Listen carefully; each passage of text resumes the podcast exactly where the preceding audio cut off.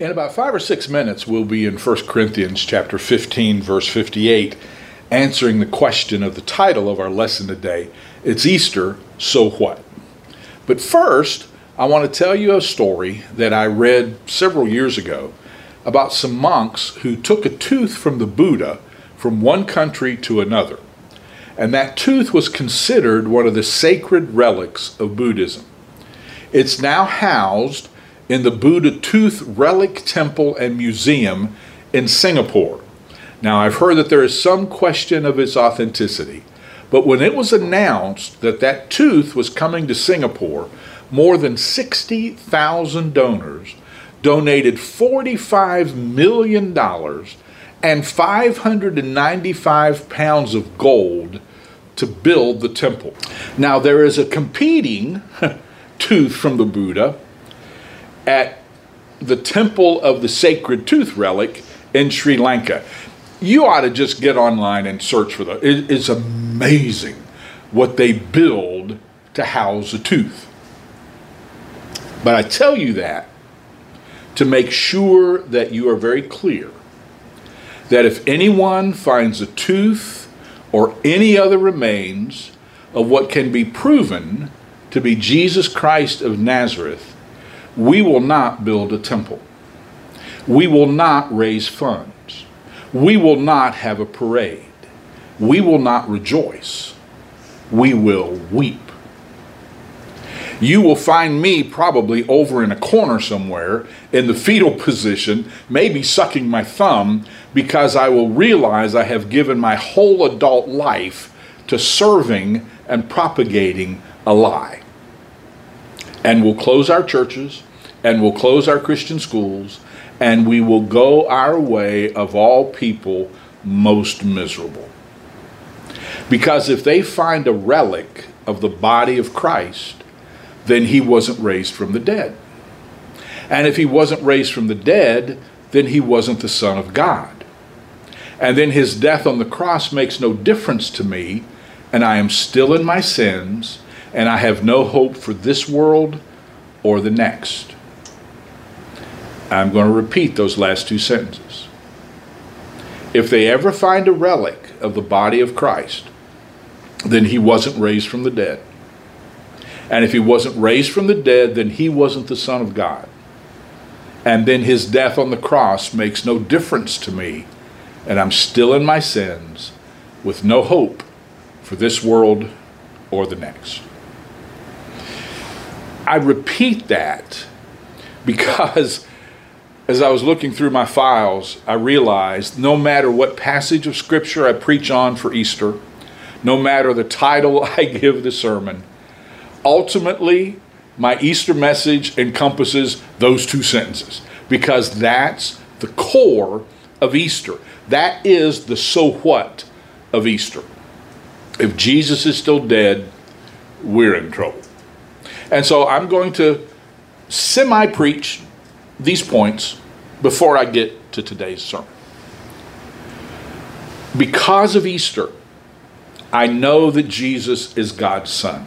Romans chapter 1, verse 4, it says, He was declared with power to be the Son of God, not by his teachings, not by his miracles, but by his resurrection from the dead. If he's still dead, he's not God's Son. If he's still dead, the crucifixion was just about a man dying on the cross. If he's still dead, we're going to close the doors and go home because everything else is a lie. My sins can be forgiven because his death paid the price because he rose from the dead. Again, if he's still in the tomb, he's not God's son. And if he's not God's son, then his death has no benefit for me because the only reason that the death of Christ on the cross makes it possible for me to be forgiven of my sins is because he was God's son and had no sin of his own to die for. 1 Corinthians 15 17. If Christ has not been raised, your faith is futile, you are still in your sins. And skeptics and critics of Christianity know instinctively how important the resurrection is, which is why it's always under attack. because they know if they can disprove the resurrection, Christianity is over with. And then also because of the resurrection, I know this life is not all there is. I know death is not the end. I know there's a resurrection day coming. I know there's a family reunion day coming. 1 Corinthians 15, verses 20 and 21 Christ has indeed been raised from the dead, the first fruits of those who've fallen asleep. So, those three statements form the tripod of the importance of Easter to the Christian faith. Don't ever forget them if we're still around next Easter and I'm still able to preach next Easter, I would imagine I'm going to say those same three things because it's the core of our faith. And the sadness is that there are preachers standing in pulpits today telling people it doesn't really matter if he physically rose from the dead or not. It's some kind of a spiritual kind. No, it's not. If he did not physically rise from the dead, he wasn't God's son. We're still in our sins. Now, let me get to today's lesson. 1 Corinthians chapter 15, 58. What I want to say to you today is that the resurrection of Christ is essential to our daily lives. I'm going to read a couple of different translations. The NIV says, Therefore, my dear brothers and sisters, stand firm. Let nothing move you. Always give yourselves fully to the work of the Lord, because you know that your labor in the Lord is not in vain. The New American Standard says, Therefore, my beloved brethren, be steadfast, immovable, always abounding in the work of the Lord, knowing that your toil is not in vain in the Lord. The translation I memorized growing up is the King James Version. Therefore, my beloved brethren, be ye steadfast, unmovable, always abounding in the work of the Lord, for as much as you know that your labor is not in vain in the Lord. Notice that the verse begins with the word therefore. You probably have heard uh, the old saying if you're reading the Bible and you see the word therefore, back up and find what it's there for. You know, therefore is not the beginning of a thought. therefore is, in light of what I've just said, therefore, this is what you need to do. And so, what this therefore is therefore is the whole chapter of 1 Corinthians 15, which is if you want one chapter that gives you a theology of the resurrection, it's 1 Corinthians 15. And Paul says, therefore, because of the resurrection, therefore, it should have an impact in your daily lives. Because of Easter, the so what in my daily life, I can stand firm in my faith. He says, be steadfast. That word means to be steady from within. It's an internal steadiness. And it's present tense. Keep on being steadfast. It means to be fixed in what you believe. It means to be firmly fixed in your convictions, not moving off course. It's an internal steadiness of what you believe. And to me, as I was thinking about that, why is he saying be steadfast? I think he's talking about having the issue of your faith settled. Because it was Paul who later said, I know whom I have believed. And it's essential for us as believers that we know what we believe and we know why we believe it. Because in times of doubt and discouragement, what is going to keep you steady is if you have settled the question of what you believe and why you believe it. If you're able to say with Paul, I know whom I have believed. I know what I believe. I know why I believe it. Therefore, when the struggles come, when the doubts come, when the discouragements come, within me, there is a steadiness because I know what the truth is. And if you want to know how important it is to know what the truth is, just look at our society today. Good night. Be steadfast within yourself. Know what you believe and why you believe it. I always try to put, and they are in your notes if you've not downloaded them, please do, references of that you can find probably on eBay, on Amazon, at a used Christian bookstore, at a used bookstore, resources to help you gain some evidence to help you know why we believe in the resurrection. Because of Easter, I can stand firm in my faith, steadfast. The next word is unmovable. That means I can withstand the pressures of life because just as steadfast meant to be steady from within, unmovable has with it the idea of standing firm in face of pressures from the outside. And so, as you are steady on the inside, you're able to handle the pressures from the outside. The word unmovable implies opposition.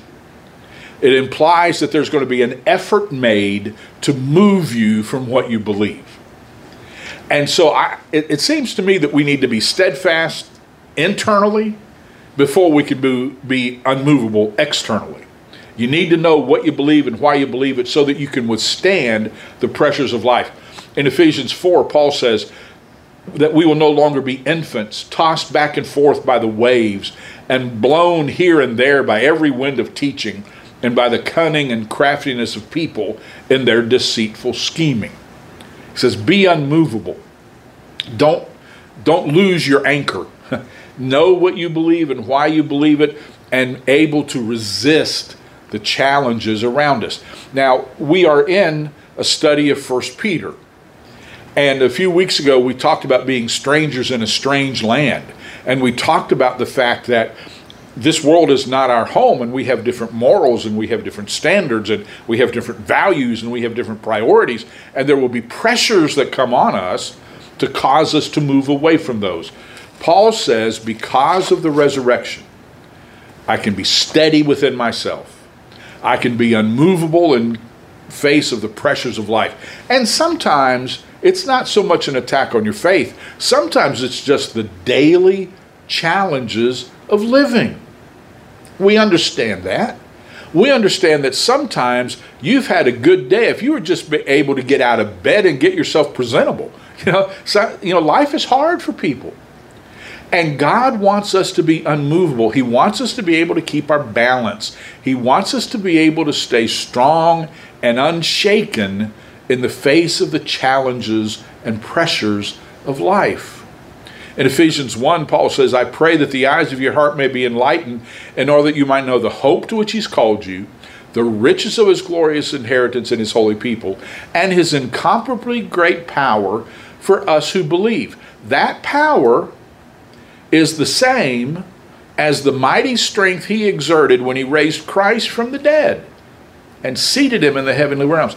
Resurrection power is available for us to help us be steadfast, to help us be unmovable, to help us be able to stay calm in the storms of life, to stay rooted and grounded in God when the pressures come. Be steadfast, be unmovable. The third thing that difference Easter makes is because of Easter, I can live my life for God, always abounding in the work of the Lord. And as I hit that phrase, man, I went all over the place. And since I went over, all over the place, I'm going to take you all over the place too, okay? Stay close. but uh, we're going to come back. It, it, uh, I think it'll make sense when I get finished, hopefully. Because this is where I want to spend some time today. Always abounding in the work of the Lord. My mind went to Mark 16, verse 8. In fact, it was one of the verses that I thought that maybe I would preach the whole lesson on today. That says this this is after the women are at the tomb. Trembling and bewildered, the women went out and fled from the tomb. They said nothing to anyone because they were afraid. That's an Easter verse you don't hear preach on much. Trembling and bewildered. The women went out and fled from the tomb. They said nothing to anyone because they were afraid. Uh, I, we're going to come back to those three words trembling, bewildered, and afraid. Three unusual Easter words. But let me give you some historic background that may help understand that effect that the resurrection had on them. There was a Jewish blessing that the rabbis prayed every morning. And part of it was, Blessed art thou, O God, for not making me a woman. Because women were second class citizens before Christ came on the scene. You may remember that there was a separate court of the women in the temple. They were not fully able to participate even in the community of faith. And, and I want to encourage you sometime to read the Gospels specifically looking for how Jesus dealt with women. With compassion and respect, he elevated the role of women in the first century. And by the way, true biblical Christianity has done that everywhere it's gone. True biblical Christianity has always lifted the role of women in its society. And by the way, this is one of the reasons that we can trust the eyewitness accounts of Matthew, Mark, Luke, and John. Because if Matthew, Mark, Luke, and John were writing a made up story to somehow try to prove to somebody that Jesus really was alive when they knew he wasn't, they would not have included women in the story. If they had, it would have been just a passing mention because it was an embarrassment for the disciples to pin the account of the resurrection on the testimony of women. Unless, of course, it was actually true what they were writing, and if they were really concerned about truth. Because, see, in the first century world, women were not trusted to bear important news. If you had something, a message you wanted to get to somebody, you did not send a woman, you sent a man. Women in the first century were not trusted as witnesses in a court of law. They were not involved in any kind of important deliberations. In fact, the Jewish historian Josephus, who lived at the same time as Christ, writes that even the witness of multiple women was not acceptable in court. They weren't allowed to be messengers, they weren't allowed to be witnesses. They would not have been given the task to be the witness to the resurrection. They would not have been given the task to send the message to the men. But the fact that these eyewitnesses, Matthew, Mark, Luke, and John, talk about I was scared out of my mind and I was hiding in a room somewhere, and the women had to come and tell us, shows the accuracy and authenticity of their eyewitness accounts. Because again, if they're writing a fiction, the men would have been the heroes, the women would have been at best secondary characters. But you read the story of the resurrection, the women are central, they are front and center. The angel appears to them the angel says, You're the ones to go give the message to the men. And in fact, Luke is honest enough to record in Luke 24 10, when the women came back to the disciples, these words seemed like nonsense to them, and they did not believe. Because they were still in the old school, and they still weren't used to trusting women to be able to give them a message, and so they had to go find out for themselves. And by the way, if you read the Gospels, there are at least five women mentioned by name who were involved at the tomb. A lot of times we just think there were a couple. No, there were at least five, maybe six. So these women, who all their lives and for generations preceding them have been told, you can't be a witness in court no matter what you saw, no matter if you were there. You can't be a messenger of news no matter what.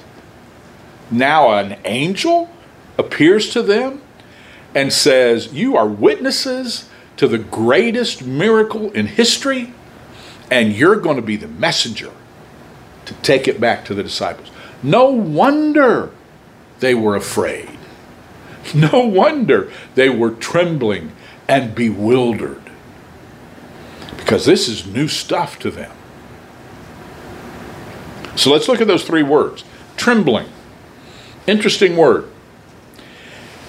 It has with it the feeling of an anxiety because you don't think you're capable or able to do what's been called of you.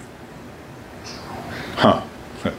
Incapable or unable to fulfill the responsibility you've been given. That's what the word trembling means. The word bewildered, the King James uses the word amazed, is that this is so overpowering that you've got this mix of emotions of wonder and fear. And then the word afraid doesn't mean fear, it's the word for reverence or awe. So it's like these women looking at each other saying, wait a minute, we've been given the responsibility to be the witnesses and the messengers? I don't know if we can do that. And I'm not quite sure what we're witnessing to here. You know, there had never been something like this. But the awe of saying, we get to tell this story. The angels have told us we get to be the first ones to know, and we get to tell the story. Matthew's account, Matthew 28 8, says the women hurried away from the tomb, afraid, yet filled with joy. And that word afraid has with it the idea of, I'm not quite sure I'm supposed to be doing this, but yet they were filled with joy. And in verses 9 and 10, they meet Jesus, who tells them, Don't be afraid. Oh, I love that. That's one of the words for Easter fear not. Don't be afraid. You go tell. You go tell my brothers, I'm headed to Galilee. I will meet them there. So I want to apply those. If you've not applied them yet to your own life, I want to apply those words this Easter Sunday. Trembling. The idea that I don't have the ability to do what I've been asked to do. I feel unable. I feel incapable. Have you ever had that experience?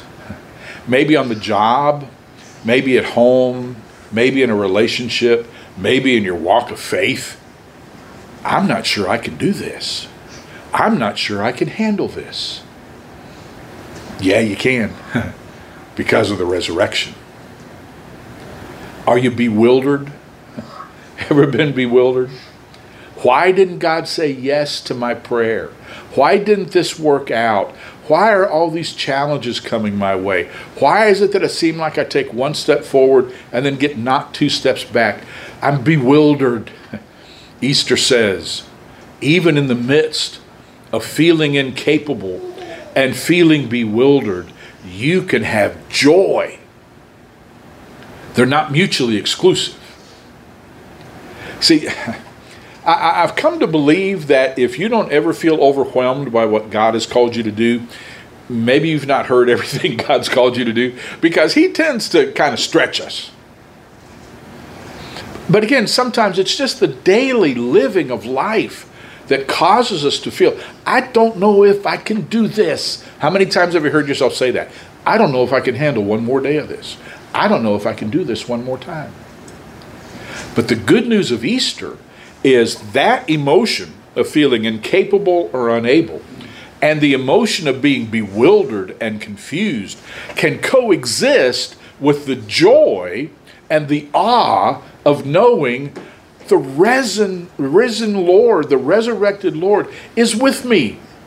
And that resurrection power is available to help me face whatever I need to face. I would love to be able to tell you that Easter does, does away with everything that will cause you fear and trembling, but it doesn't. But what Easter does do is fill us with the power to be able to face the fear and be obedient anyway. I know that in myself I'm unable to do what I'm called to do, but yet I know I can do all things through Christ who strengthens me. So back to 1 Corinthians 15 58. I can live my life for God. Always, that word means faithful, consistently, always abounding That's doing more than expected. I heard somebody say one time, I just want to get to heaven by the skin of my teeth. No, God wants you to abundantly have an entrance into heaven, abound, more than expected, more than conquerors. You know, there are things that are conquerors and there are things that are more than conquerors.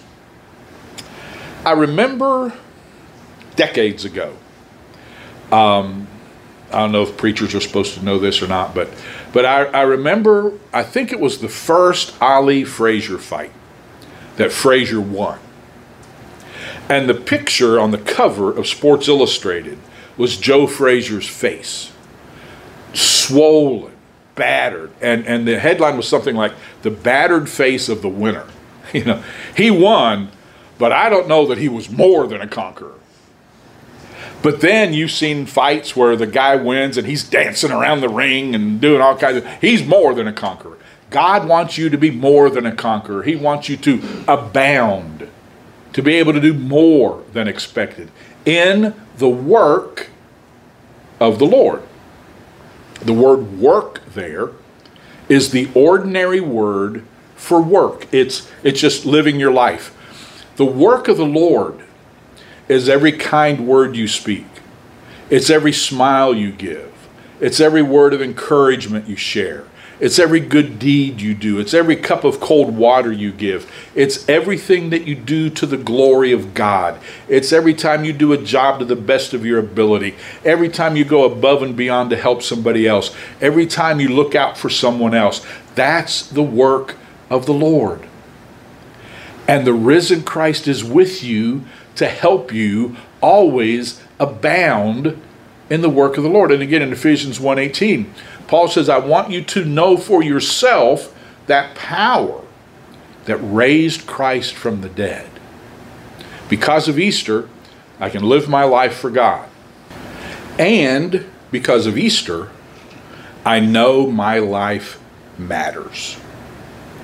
For as much as you know that your labor in the Lord is not in vain. He says, You know. Because of Easter, there's some things we know. I've told you before that the Greek language in which the, the New Testament was written is a much more accurate um, language than the English language. It has two words for know. One is to know something because you've experienced it. One is to know it by faith. That's the word here. You know that your labor in the Lord is not in vain. We don't know it yet because we've not experienced that, but we will experience it, and intuitively we know that our life matters because of the resurrection. Our labor has made a difference. Our life has not been in vain. Sometimes you feel it has been, right? Sometimes you say, Am I doing any good to anybody? But Paul says because of Easter, your labor for God matters. And you know that instinctively, intuitively, by faith, you know what I do matters because Jesus is alive. And he uses the word labor here. Different word than the word work. The word work is the ordinary work. The word labor, you may remember, I think the New American Standard called it toil because this word means hard work. It's work with trouble. It's work to the point of exhaustion. you remember your first few days on your job, how excited you were. Oh man, I love it, I love it. And then all of a sudden, the reality kicked in and work became labor. you know? And all of a sudden it's hard work. That's the word here. Work to the point of toil, work to the point of exhaustion, hard work. And let's be honest, sometimes it's hard to do the work of the Lord. Sometimes it's hard to be kind. Sometimes it's hard to put someone else first. Sometimes it's hard to listen. Sometimes it's hard to pray. Sometimes it's hard to hold on. But the Easter promise is when we get to heaven, we will rest from our labors, Revelation 14, verse 13 said. That's the word here. I, I personally believe we'll work for God in heaven, but it won't be labor. It'll be our joy to serve Him as an act of worship. But the labor, uh, we leave that when we leave this earth. But my life matters. Your labor is not in vain. And I know, and, and I know sometimes on the job, it's just like, why am I doing this? You know, the, the person that's not doing anything is getting all the credit. You know, why am I doing this? And sometimes we feel that way as we live for God. But Paul says, no, no, no. Your labor in the Lord is not in vain. And that word means foolish or empty or ineffective without value. Nah, your labor has value. Your hard work has value. What you do for God matters. It's the promise of Galatians 6 9. Let us not be weary in well doing, in due season we'll reap if we faint not. Your labor is not in vain in the Lord, in union with Him, in dependence on Him. Somebody said this is the sphere in which we work. Birds fly in the air, fish live in the water. We live in the Lord. And all we do in His name will not be useless, will not be futile, will not be in vain. Again, the promise of Hebrews 6 that God will not forget your work and labor of love. Where faith comes in, which is why Paul uses the word know by faith, is that we can't and won't know the difference we've made till we get to heaven. But know this because of the resurrection, your labor is not in vain in the Lord. It's Easter. So what? I can stand firm in my faith. I can withstand the pressures of life. I can live my life for God. Even when I'm trembling and afraid, I can have joy. And I know that my life matters. It's not in vain you really are making a difference. So, therefore, because of the resurrection, my beloved brothers and sisters, be steadfast, unmovable, always abounding in the work of the Lord, for as much as you know that your labor is not in vain in the Lord. That's so what. Father, please encourage us with your word. Please strengthen us with your promises. It has been such a difficult three years. And we just desperately need that Easter hope. We desperately need the power of Easter. Life is, is challenging, and we need your encouragement. We need the assurance of your presence. We're so thankful that we serve a risen Savior. We're so thankful that because you live, we can face today, we can face all of the tomorrows because we know that you are with us. And so, Father, may Easter be more than food and Easter bunnies and candies and all the stuff that takes away from the main lesson of Easter. And may we live the power and the reality of Easter. And may we hold on to you and hold on to our faith. And may we be able, as opportunities arise, to appropriately let other people know how much God loves them and how much Jesus cares for them. And that because of his death and resurrection, they too can be forgiven and they can know the joy of knowing you personally. And now may the Lord bless you and keep you.